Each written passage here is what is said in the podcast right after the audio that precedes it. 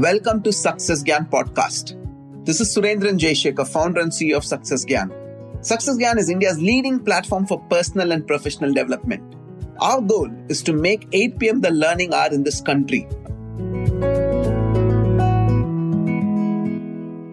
If you can speak, you can influence. If you can influence, you can change lives. In today's episode, we have India's leading life coach Puja Puneet, who's here to talk about the ultimate do's and don'ts for a speaker. Are you ready? Let's get started. Hello, hello, everybody. So good to have you here. I am so excited about today's topic, which is the ultimate do's and don'ts of a speaker you know why i love this is because i have made so many mistakes on stage and the biggest lesson i think i've landed up learning is learn the rules to break the rules so everything that i'm going to tell you today while it's very very important the most important thing is to be your authentic self so if you are someone who has a personality that is calmer don't try to be the enthusiastic person I'm like I am, you know, I'm very bubbly, very cheerful. I speak with my hands. Or if I am like this, I shouldn't try and pretend to be, you know, one of those. So I think the most important thing that I have experienced is how much of yourself can you be comfortable in as a speaker for you to really um, be able to connect better with the audience. So let's start with the do's. I think for me, one of the most important things is to feel confident. And one of the ways that I feel confident is when I'm looking confident. So, my hair, my makeup, my dress, my outfit, my body language, my shoes, my everything needs to be in alignment with who I am. And I highly recommend that if you are planning to go on stage, it's worth the effort to put in to look really good because it definitely adds to the ability to have more confidence. I also feel in the beginning, your audience is the most judgmental and you are the most nervous. Within the first five minutes, both of these things settle. The audience stops judging you and gets into your content, and you yourself start to get comfortable in on stage, right? So that's a very beautiful place to get to. But till you get there, everything that you can do to support and help yourself, you should. And one of them is look good. Okay. Again, to add to that only will be point number two, which is prepare well. Know your content. Anytime I'm going to go on stage and speak, one of the things I'm very conscious about is can I over prepare? What do I mean by over prepare? If I know that my speech is, let's say, of 30 minutes, I'm going to create at least 45 minutes to one hour of content because I tend to go faster when I am nervous. So I want to make sure that I have enough content to cover. I'll even have some backup activities and exercises. I may never use them, doesn't matter. But you know, the the thing with me is that if i'm over prepared i know that i will deliver better so just knowing your content preparing well the previous evening knowing your pointers i think it really helps another thing is managing the energy of the room so as you go on stage if you can instead of focusing on your content take a little bit of time to set some guidelines on how you would like the next 30 minutes or half an hour sorry 30 minutes or 45 minutes or 1 hour to be then it's better to set those guidelines so that you can manage the energy of the room. So you can request everybody you know what i'd love is all of you to put your books down. I'd love for both of your feet to be on the ground. I'd love for everybody to just take three deep breaths. Now, what are you doing? You're basically aligning the whole room to your energy. One of the things I've seen is if you just walk into an already crowded, busy room and you start talking, what happens is people continue to talk over you. And you know what? It's very disrespectful and distracting for the speaker if they did not get all of the attention. So I take my time and wait it out till I know I have everyone's attention before I will get started. So taking that little extra time in the first few maybe 10 20 30 seconds and getting the room to align with you. This could be through deep breathing. This could be you asking a question. This could be just letting everybody know that you know what now that i'm here everyone i'm going to request you for the next 15 minutes and literally taking their permission. So you can do any of these but the thing is you want to get them on the same page before you get started one of the biggest things i learned when i have become speaker is that keep the spotlight on the audience. Now let me tell you what this means. As a speaker anytime when i'm going on stage i'm always anxious mildly nervous. There's a part of me that wants to do well, and I don't want to remove my anxiety or my, um, you know, this consciousness. You know why? Because I feel like this is what makes me want to give my best. So I want to live in that energy of feeling nervous, but I like to remove the spotlight from myself. So what I do is I'm here, I tell myself these things that, you know what, I'm here to serve them. I'm here to help. Help puja doesn't need any competency or degree. Till the time they can feel your heart energy that you're here to serve, you will feel that connection with your audience. And I think to me, that is so important that I remember that it's about them, not about me. Otherwise, sometimes I can get into my head and go, oh my God, why did I have this pimple this morning only when I have to go on stage? Or I don't like my hair, or I don't like my makeup, or I'm not liking my whatever, you know, or I'm not feeling so prepared, or, you know, my monk, our monkey mind is so good that it will know on that day what to find to bring you down and I think having a counter attack that I'm not here for me. And for me, I always imagined did Mother Teresa get up in the morning and say, Oh my God, today my wrinkles are showing too much, so I'm not going to go help the people who are dying on the streets of Calcutta. No, right? What was it about? It was about every morning waking up to the mission of wanting to help others in whatever your topic is. Until the time you have that intention, I feel like your audience receives your energy. Another thing that I love doing is actually knowing my room. So if I know that as a speaker, which room I am going to be speaking in, I love to go in, mic up a little earlier and just walk around the whole room. Like, you know how animals set their territory? So one of the courses that I'd gone for, it's called the world's greatest speaker training in, um, was it in somewhere in California. I can't remember where I had gone. Um, somewhere in the Silicon Valley ke paas mein. And that, so they, one of the teachers had said, just walk around the room, just touch some of the chairs, just bless the chairs, bless the walls, bless the room, go on stage, own your territory, own the space. It just gives you that extra edge, you know. And if you want, you can even visualize people applauding for you. You can, you can create your own quick little one minute minds video which makes you feel like you know like as if it's already happened and what a fabulous result you got.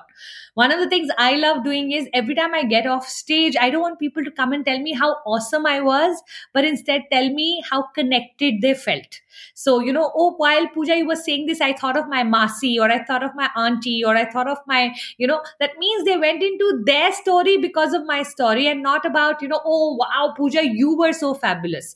Instead of trying to impress them i feel like i want to actually connect with them. That's these are a few of my do's that have really worked well for me. Let me also tell you some of my don'ts. Like one of the rules i have very clear is i don't ever want to be derogatory from stage.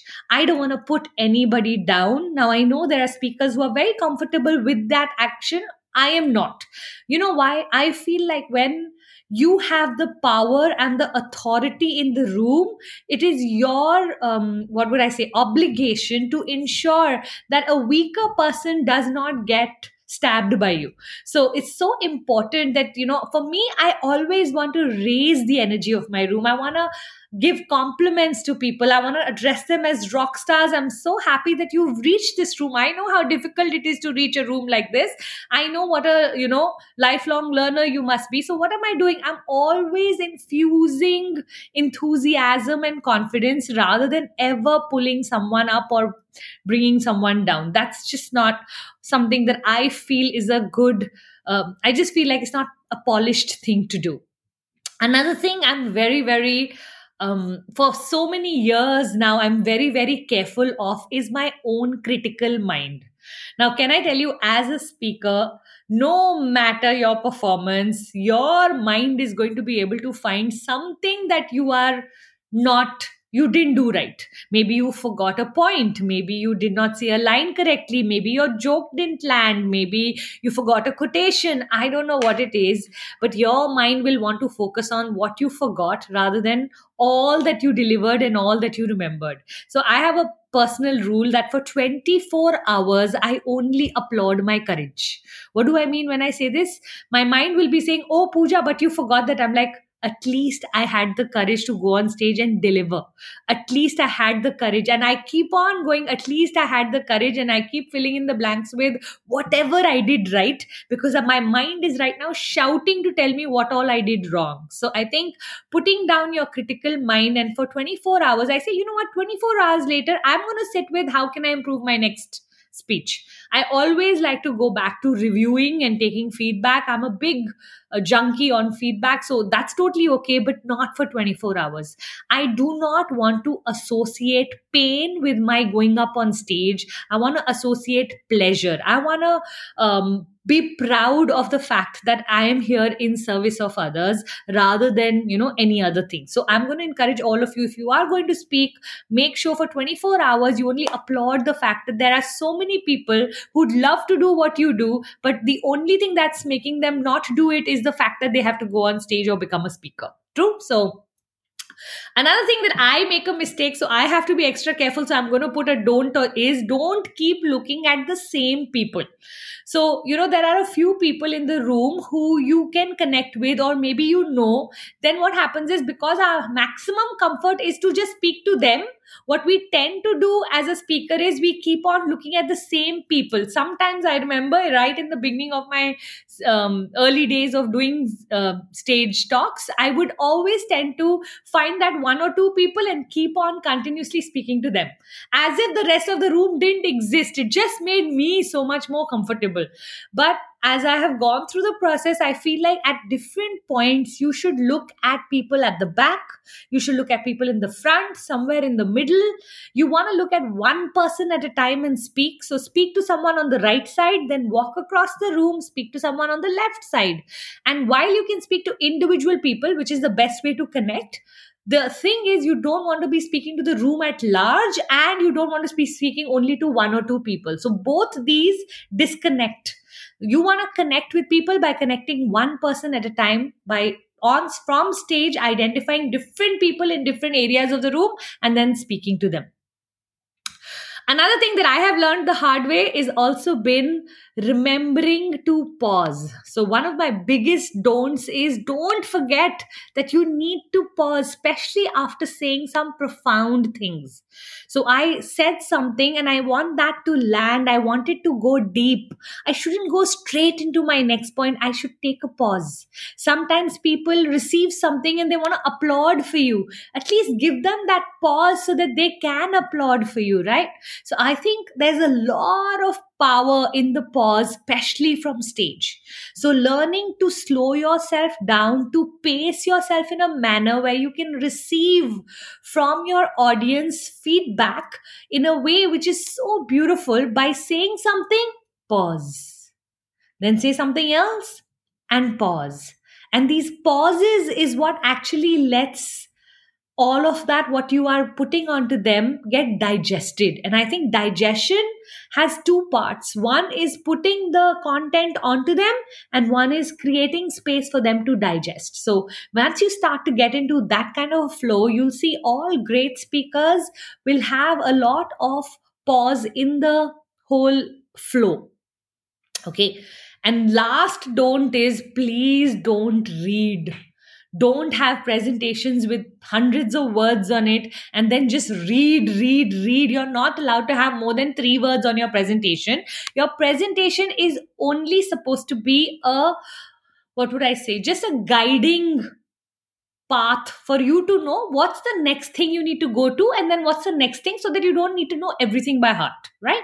So these could be pointers on a small little note card or this could be a presentation but you definitely i mean people who just start to read the whole thing lose full connect with the audience. The audience has their own energy. You have their you have your own energy. And i think one of the most important things as a speaker is to keep the energy of the room with you through your eye contact, through your body language, through the way you are speaking and your content, you want to keep the room engaged with you. When your energy is fully present with the room, the room will have no choice but to give you their full energy, right? And that's how you create that rapport where things or transformations happen. Now, some people think that, you know what, people are there for knowledge. People are not there for knowledge. There's more than enough knowledge on YouTube today there's more than enough knowledge on Google today. People are there for your energy. And once you understand energy surpasses all knowledge, then you know that you are, it's because you are delivering it that they will receive it and once you give yourself that kind of um, you know importance in your own journey that you know you understand that you know what it's not about what i am saying but even how i am saying it and you know the person are they receiving it? That is also on you. Okay? So not to be distracted not to be thinking oh is the time up? Not to be thinking while you need to manage all of that the more present the bigger the gift you give to your audience so, on that note, I hope you've learned some do's and don'ts today that you can carry with your with you on. Whenever next you're speaking i'd like to wish you all the very best for any session that you're planning to do. And i hope some of these really help and you have you get what i call a standing ovation. God bless. Thank you. See you in the next episode. Bye. Ciao.